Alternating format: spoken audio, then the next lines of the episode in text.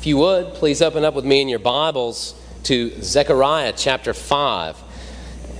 If you don't have a Bible that you bring, uh, we do have Pew Bibles uh, to find, and I believe you can find Zechariah 5 on page 795.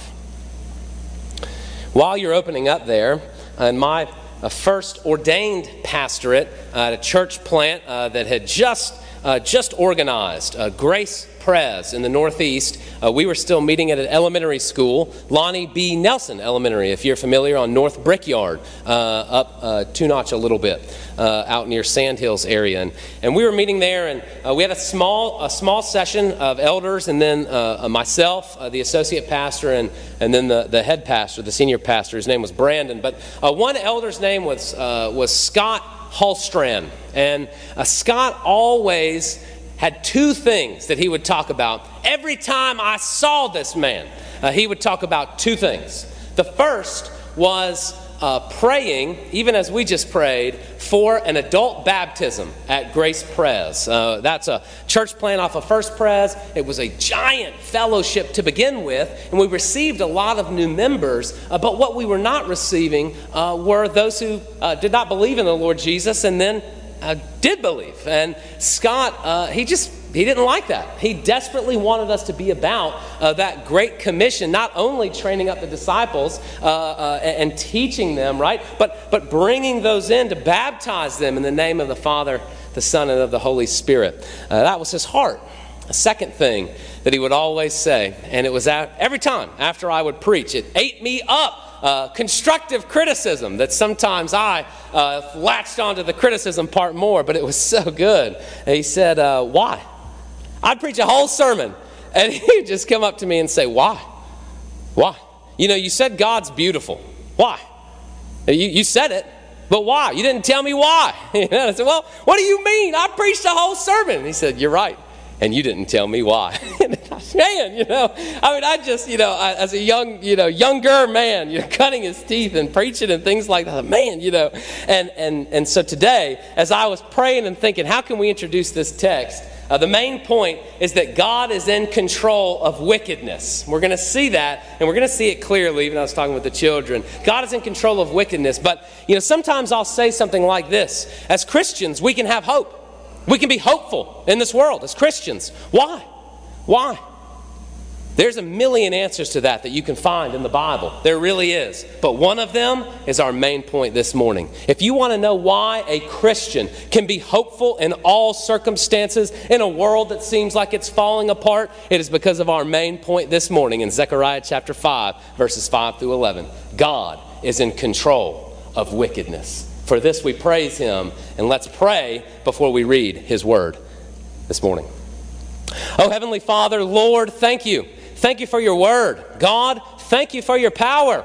Lord, I pray that by your Holy Spirit you would grip us, the very bone and marrow, and that you would, uh, that you would help us to see you, to love you, and to serve you all the more even as we hear this word proclaimed. Lord, work through your word. We pray it in Jesus' name. Amen. This is Zechariah chapter 5, starting with verse 5. Then the angel who talked with me came forward and said to me, Lift your eyes and see what this is that is going out. And I said, What is it? He said, This is the basket that is going out. And he said, This is their iniquity in all the land. And behold, the leaden cover was lifted, and there was a woman sitting in the basket. And he said, This is wickedness. And he thrust her back into the basket and thrust down the leaden weight on its opening. Then I lifted my eyes and saw, and behold, two women coming forward. The wind was in their wings. They had wings like the wings of a stork. And they lifted up the basket between earth and heaven. Then I said to the angel who talked with me, Where are they taking the basket? He said to me, To the land of Shinar, to build a house for it. And when this is prepared, they will set the basket down there on its base. The grass withers, the flowers fade, but the word of the Lord, it stands, it remains forever. And for this we praise God.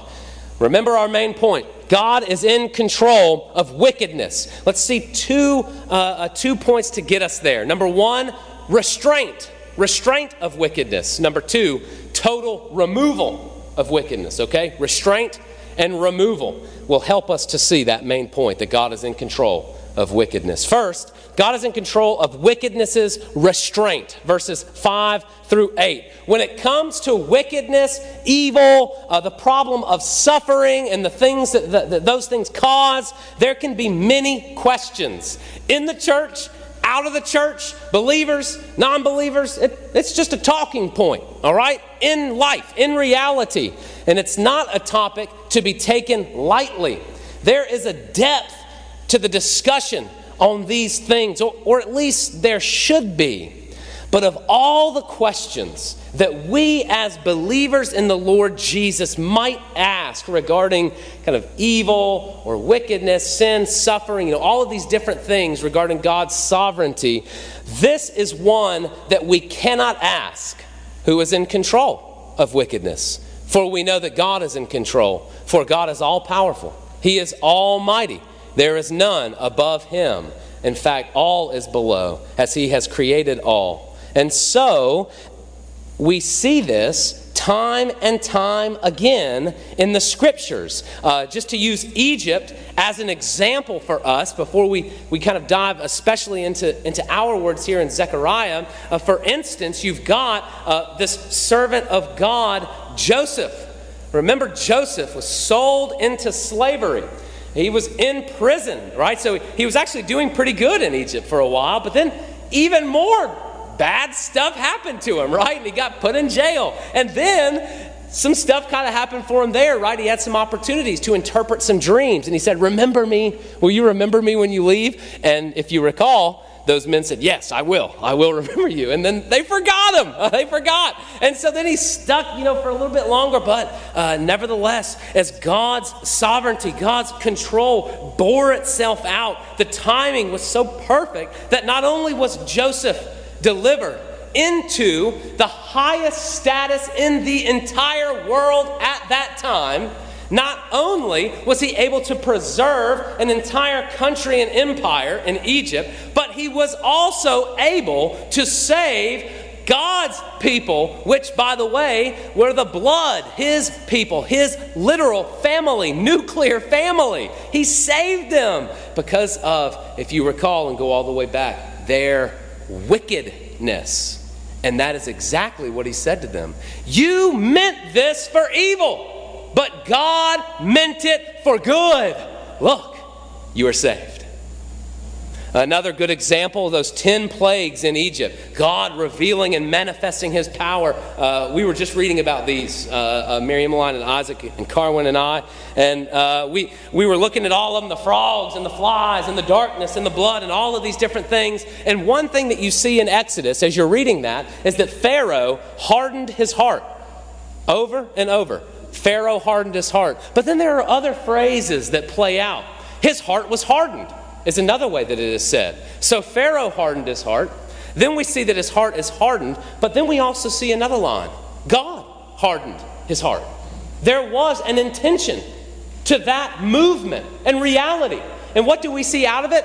we see some intense things, but we get a revelation of the Lord Jesus Christ in a Passover lamb, in blood that is put on the doorpost, in an exodus out, in power manifesting from God Himself as they walk on dry land, and God's enemies uh, and the people uh, uh, and, and the enemies of the people of God are crushed under the power of God Himself. We see it all, and it bears out in this conversation that we have about wickedness. But one thing that we cannot question as we read these stories in the scriptures is that God is in control of those things. Over and over, time and time again, God explicitly answers that question in power and in action.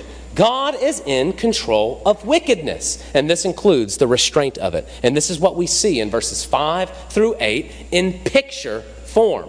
Okay? Remember uh, that Zechariah is writing in a unique way. He is revealing these visions that he's seeing. And by the way, uh, he's seeing them all in the same night. And, he's, and, and, and it implies this angel's kind of shaking him away and say, hey, what do you see now? And, you know, Zechariah is coming out of it trying to see what he's seeing. He's recording these things for God's people's good. The Holy Spirit is carrying him along in this. And so we see here a vision of a woman in a basket. Okay? And, and this basket, again, uh, just like we've seen in the previous visions, you might finish reading verses 5 through 11 of our text uh, of, of the book of Zechariah today and say, Yep, uh, I don't. I don't got that one, right? You know, it, just like the flying scroll, you know, you see, uh, well, yeah, no, I don't know. But just like we saw last week with the flying scroll, it, it's a big old piece of paper with words on it that everybody can see. And then you say, well, okay, I get that. But it's the very same thing this time, okay? Uh, the picture is a little bit more involved, but it's a very similar flow where when you see the picture, you see the picture and you get the truth right there. And so we have this basket. And, and this basket, by the way, is, a, is an ephah basket, okay? And so if you recall, uh, that's just a typical measurement of that time. And so it would be a basket that you would put flour or grain in and you could measure it up and you could know where about kind of what it is, right? You buy, go to buy a gallon of milk, right? Right now, we go to the store, we get a gallon or a half gallon. Well, get the ephah basket, right? Let's go get an ephah flour, right? You know, it's a similar thing, okay? And so you've got this ephah basket, and, and, and there's something very unique about this basket, though, because it has a leaden cover. And, and the terminology is uh, it's not just like it's a very thin lead cover. It's like this is a super heavy cover. Okay, that, that's the implication that you see where you know you or you or I, and if, if you know about lead, it's very heavy. Okay, you, you, you try to pick it up and move it. it it's a huge. It would almost crush a normal basket, right? That we're talking about. This is a vision. Okay, anything goes in a vision from the Lord, and so uh, we see this this very heavy lid that, that is meant to surprise, surprise, restrain that which is in. Okay? And then what do we see in it? A personification of wickedness. A woman.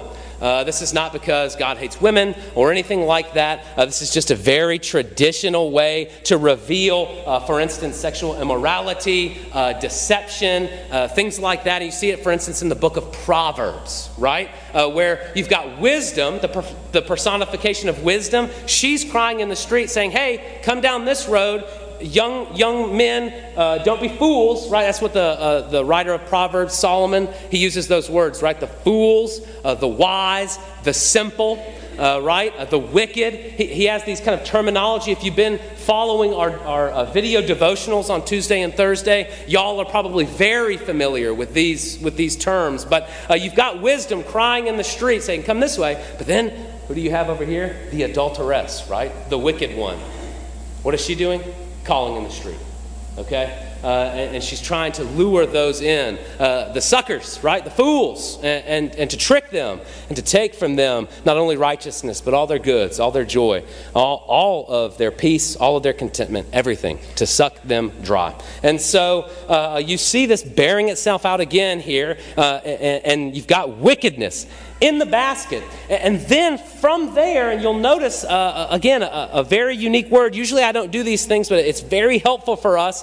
Uh, I usually don't dive into Greek, Hebrew, or Aramaic, but this one's pretty cool. So we'll go there, okay? Uh, if you see and notice the word thrust uh, happens twice, where there, he's, uh, this angel's putting wickedness into the basket. Uh, and so uh, it says, um, uh, verse 8, he thrust her back into the basket and thrust down the leaden weight on its opening. Sometimes Hebrew does a, Hebrew, the language uh, um, does a very interesting thing where it just doubles up on a word. Super, super dangerous, right?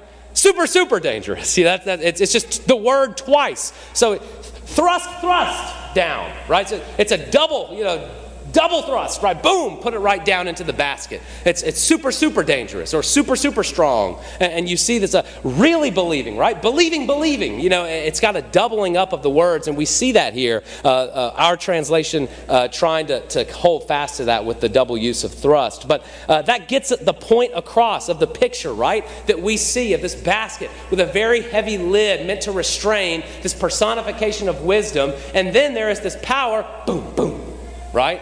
Done. Wickedness can't get out. She is restrained. That is the power of God she is, as it were, powerless before him. Wickedness has no quarter with the Lord. Verse 8, once again, this is wickedness. And he thrust her back into the basket and thrust down the leaden weight on its opening. But not only does God control wickedness through restraint, he also has the power to totally remove it. Verses 9, 10, and 11. And don't worry, we're going to apply this a little bit at the end if you are still kind of curious about restraint and what that means for us. But before we get there, uh, by way of illustration, uh, one thing y'all might not know about me, some of you do, but one thing y'all might not know about me is that I like to hunt. Uh, I go hunting uh, when I'm home in Tennessee. I haven't been since we've had children. Mean, it's been years now. That doesn't mean that I don't like it. It's one of the things that my father and I did uh, when I was growing up. We would hunt deer primarily. We'd uh, sometimes go turkey hunting. He liked turkey more than I did. Uh, but I loved deer hunting. And one day, uh, when I went out hunting, the uh, maybe the second or the third time I went. Uh, would, uh, I would have killed maybe one or two deer, but my father had taken care of the majority of the stuff, right? It's all cool to shoot the gun, but then there's other stuff that happens, right? Uh, and so up until then, I, a very, very young man, uh, just a boy, and uh, I killed this doe. she was probably about 75 pounds, okay? not, not a very giant deer, but not a small deer either especially for a young lad. And my dad said, Great, you did step one. Go on. And I said, What do you mean? He said, Yeah, it's time to take care of it. And I said, What do you mean? He says, It's time to do the stuff that I've been showing you. You got to gut this deer, okay? You got to drag it out. We got to get it in the truck, and we got to take it to the processor. And I said, I got to do it. He said, Absolutely. You shot it. You're not willing to see it through? And so I went about my business. It took a lot longer to get it set up to drag, but as a very, very young boy, uh, I tried to drag that deer once, couldn't do it. Twice, couldn't do it. Got that deer maybe three or four feet, couldn't do it. I was not strong enough to get the deer out of the woods. And here's the point it's one thing to kill a deer, and it's another thing to drag the deer out of the woods, to finish the task, to complete the job. In verses 5 through 8, wickedness is powerless, but still present, like that dead deer. In verses 9 through 11, wickedness is powerless and removed. And not only is wickedness removed, but the implication of the picture vision is that this wickedness is removed with ease of power. All right? That's what we were talking about with the children with the stork. Okay? This wasn't a sparrow. Okay? The angels didn't have sparrow's wings where you're thinking, they're not going to be able to pick up the basket. you know, it's, it's over. They're going to have to walk, right? Or, or, you know, even an eagle or a falcon. You know, we think about these big birds, still not big enough. But when you get into stork range, oh, yeah, big enough. Yeah, yeah, he's, he's got it, right? She, those two, those two angels, they've got it. Okay? And, and, and that's the reality. And, and that has actually been the case for storks, not only then, because then when people would speak of storks in this area, uh, it, they carried a mythos unto themselves because of how giant they were, uh, because they were serial monogamists, okay? Uh, they would do husband and wife. They were husband and wife birds, all right? Uh, and so they would stick with the same partner for life. Uh, and so they had these giant wingspans, they were these family birds. And, and, and when you see them going above, I mean, it would be like us seeing an airplane, right? Giant, giant wingspans. Even now, uh, uh, for instance, if you saw a group of storks, it would be called a phalanx of storks, a phalanx. And, and if you're familiar with that in Roman warfare, also Greek and some other places, uh, that was in power. Uh, they would have these shields and spears, and they would have this armor where you could not go past the phalanx, okay? Once you came up against it, it was over. That's how the Roman Empire became the Roman Empire. Was the warfare and the military strategy of the phalanx. Check it out if you've never seen it. And so even now in today's talk, right? What do we see? We see the phalanx of storks. Even now, we recognize that power of the stork. And so we see it here in the Word. And, and more than that, these angels, these, these women coming forward uh, with the wind in their wings, the wings of a stork. Verse 9, they lifted up the basket, not just a couple inches. Oh, right. I got it. I got it. We're good. But in between heaven and earth, right? In power, with ease, we're up at cruising distance. It's time to roll. Taking it all together what we see in this vision, as crazy as it sounds, and I hope that you see it, is that we see in picture view the power and the working of the Lord Jesus Christ on behalf of his people. Because God comes in power. Just because Jesus came in what seemed like weak, uh, weakness, because he came and was born in a cattle stall, because he did not think his equality with God a thing to be grasped, but loosened his grip and took on that form of humanity and lived a life like us, subject to all of the things in this world, wickedness being one of them, like us. Just because he did that does not mean that Jesus is not the king. It doesn't mean that he is not powerful to save, because what does he do with the life that he came to live on this earth? He walks straight to the cross. You know, we were in the Gospel of Luke for a mere 75 weeks. Do y'all remember it?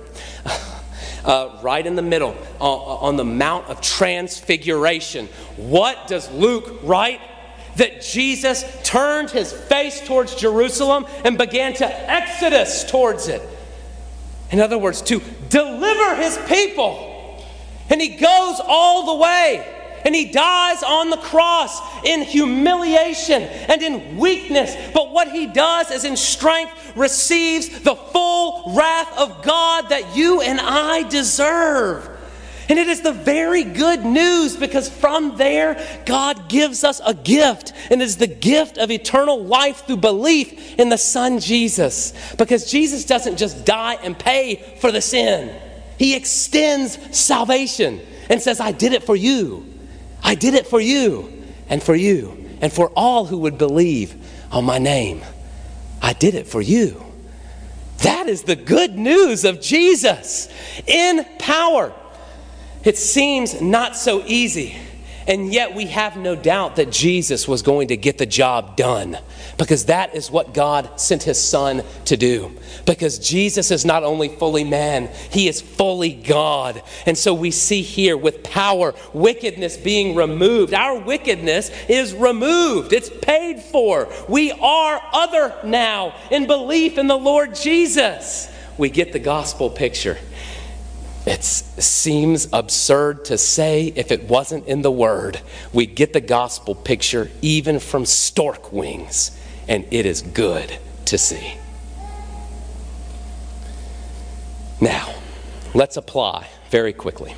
God is in control of wickedness. He is in control of its restraint and its removal, which means a couple things for us in the here and now. First, God is in control of wickedness, so we should pray to God to restrain and remove it rather than skinning our knees trying to do it on our own.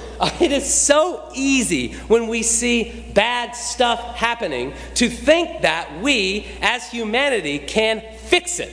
Okay? Uh, that is one of actually the big uh, uh, pushes and pulls and tugs that we see today, uh, not only in politics uh, in our country, but also in the church. Uh, what do we do as a church and why?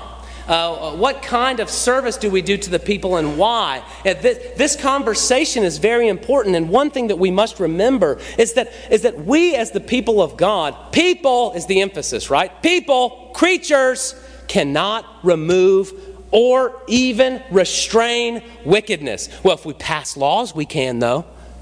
If we pass laws, you're right. But isn't God the one who is in control of getting those things done, too? I have seen people consumed to their very souls trying to get one law passed through the legislature of a state. And they burned themselves out so severely by the idol that they were crushed into a hollow shell of what they once were.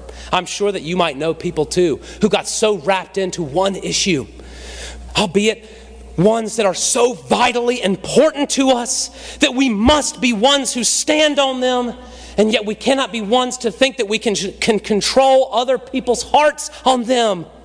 And so we pray and we ask that the Lord can restrain those wicked practices, whatever they might be, through the government, through different parts and pieces of the civil magistrate, if that's how you wanted to say it. But nevertheless, it is God who is in control of wickedness.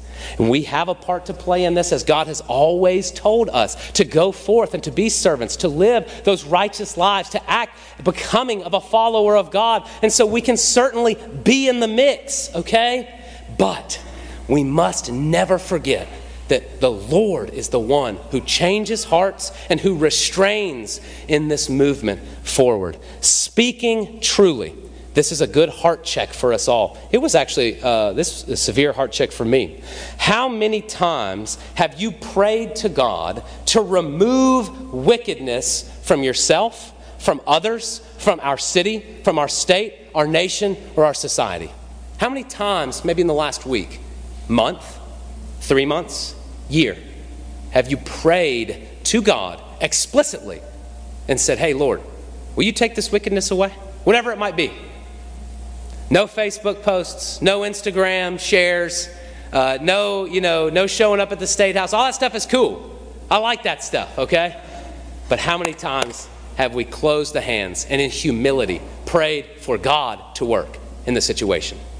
Where's our faith at in the Lord on wickedness?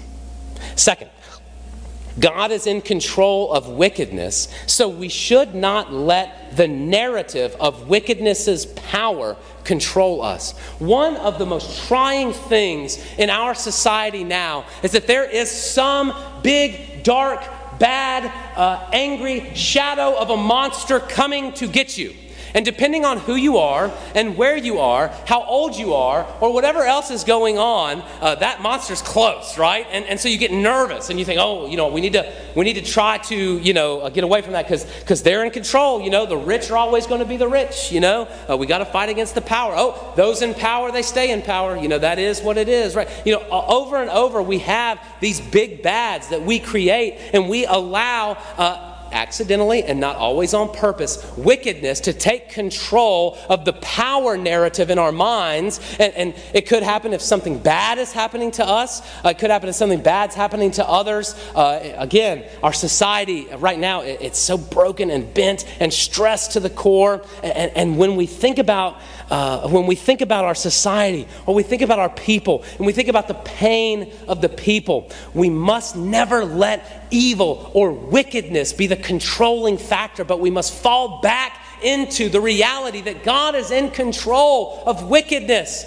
And that if He can do it for Joseph, where Joseph said, You meant it for evil, but good came because God is good and we are followers of God, then we must be ones who stand in faith saying the same thing. And it sounds like we might have to say it over and over, and people might call us different names, but it's okay because that is what the scripture has called us to to remind people that even now, even in a society that we are in where everyone, depending on where you are, is looking at somebody else and pointing a finger and saying that the world is crashing down because of you, right? say, no, it's not.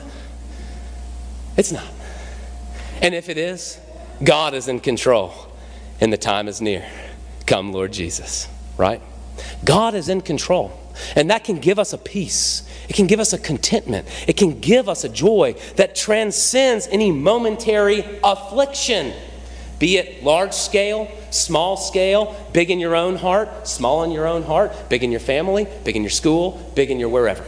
Okay? The Lord is in control of wickedness. So we should not let the narrative of wickedness's power control us because wickedness is powerless before the Lord, totally restrained. And in fact, here, totally removed.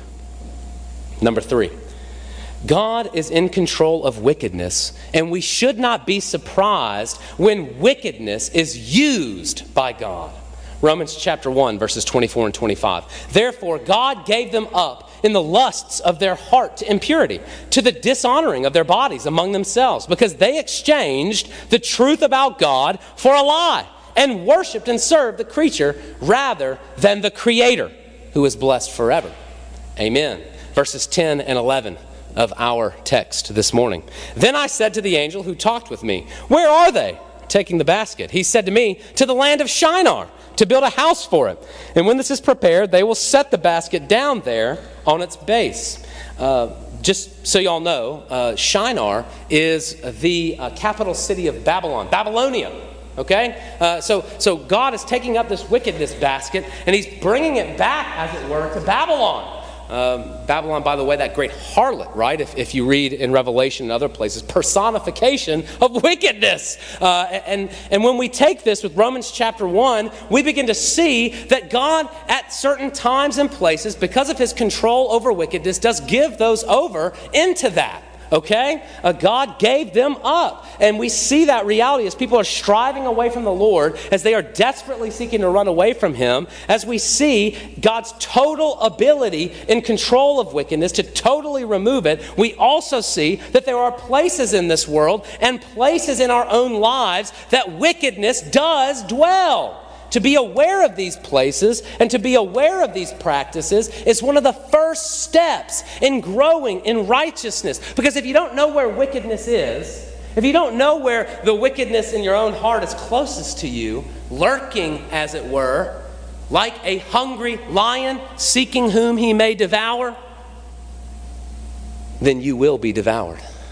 We must be those that are aware, not only of our own uh, weaknesses right, that can lend itself to wickedness, we must be aware of the wickedness that is in our own society, that's at our own back door, that's right across the road, that's wherever it is. We mustn't judge those and just think, well, you know, First Baptists, well, they're pretty wicked. You know, uh, it's not like that, right? Uh, it, it's not a finger point and kind of silly and immature judgment or something. No, I hope that you get what I mean. That deep, dark, insidious movement where you feel it or you catch that stench and you think, oh, is this, is this wickedness? Is something coming for me in this? Is this a practice that is befitting of a follower of the Lord Jesus? Or am I shutting the lights off, closing the doors, and closing my heart to the Lord, thinking that He can't see and thinking that those around me don't know? God is in control of wickedness. And we see that there are places where wickedness resides at the will of God. Babylonia was one, there are others. Baseline, though, in conclusion, it is such good news. Going back to Scott Holstrand, I'm going to have to call him now that I've talked about him so much. Uh, Scott, uh, his deep and strong desire was to see the gospel of Jesus go forward, and he had a bead on the need. He loved God's people. He loved those who confessed in the Lord Jesus. He's a part of, of the church, uh, for goodness sake. But his strong desire was to extend the gospel of hope of peace, of love, of deep breath, of you made it, of thank God, of whatever you want to describe it as, of that good gospel that the Lord extends to you. He wanted to give that to those that don't have it. He wanted to give it to the people that we that we are those who are in need who come every Sunday to worship God and to hear His truths and to proclaim His, His word and His name and to be not just refreshed, not just rejuvenated, but, but truly given life by the Lord through the things that He has designed. And this is why we sing, and this is why we pray. And this is why we hear sermons. And this is why we have elders lay down flat. And this is why we do all of those things because we worship a God who is in control. And that means he's also in control of wickedness. And so, for this, dear Christians, rejoice. Let's pray. Heavenly Father, Lord, thank you thank you, thank you for how good you are and for how powerful you are and for how you reveal yourself not only in strong, long sentences that can seem academic, but also in picture, even pictures of storks. For Lord, you are the creator of that bird and you are the creator of us and you, even then, at the beginning, when you created such a thing, knew in your eternal counsel and will that such a bird would reveal the Lord Jesus in due time. And so, God, your wisdom and your, your massiveness, we can never hope to get close to. And yet, God, you have revealed such things to us that we might have relationship with you. And so, Lord, thank you Thank you for who you are. Thank you for Jesus. And now we sing in Jesus' name. Amen.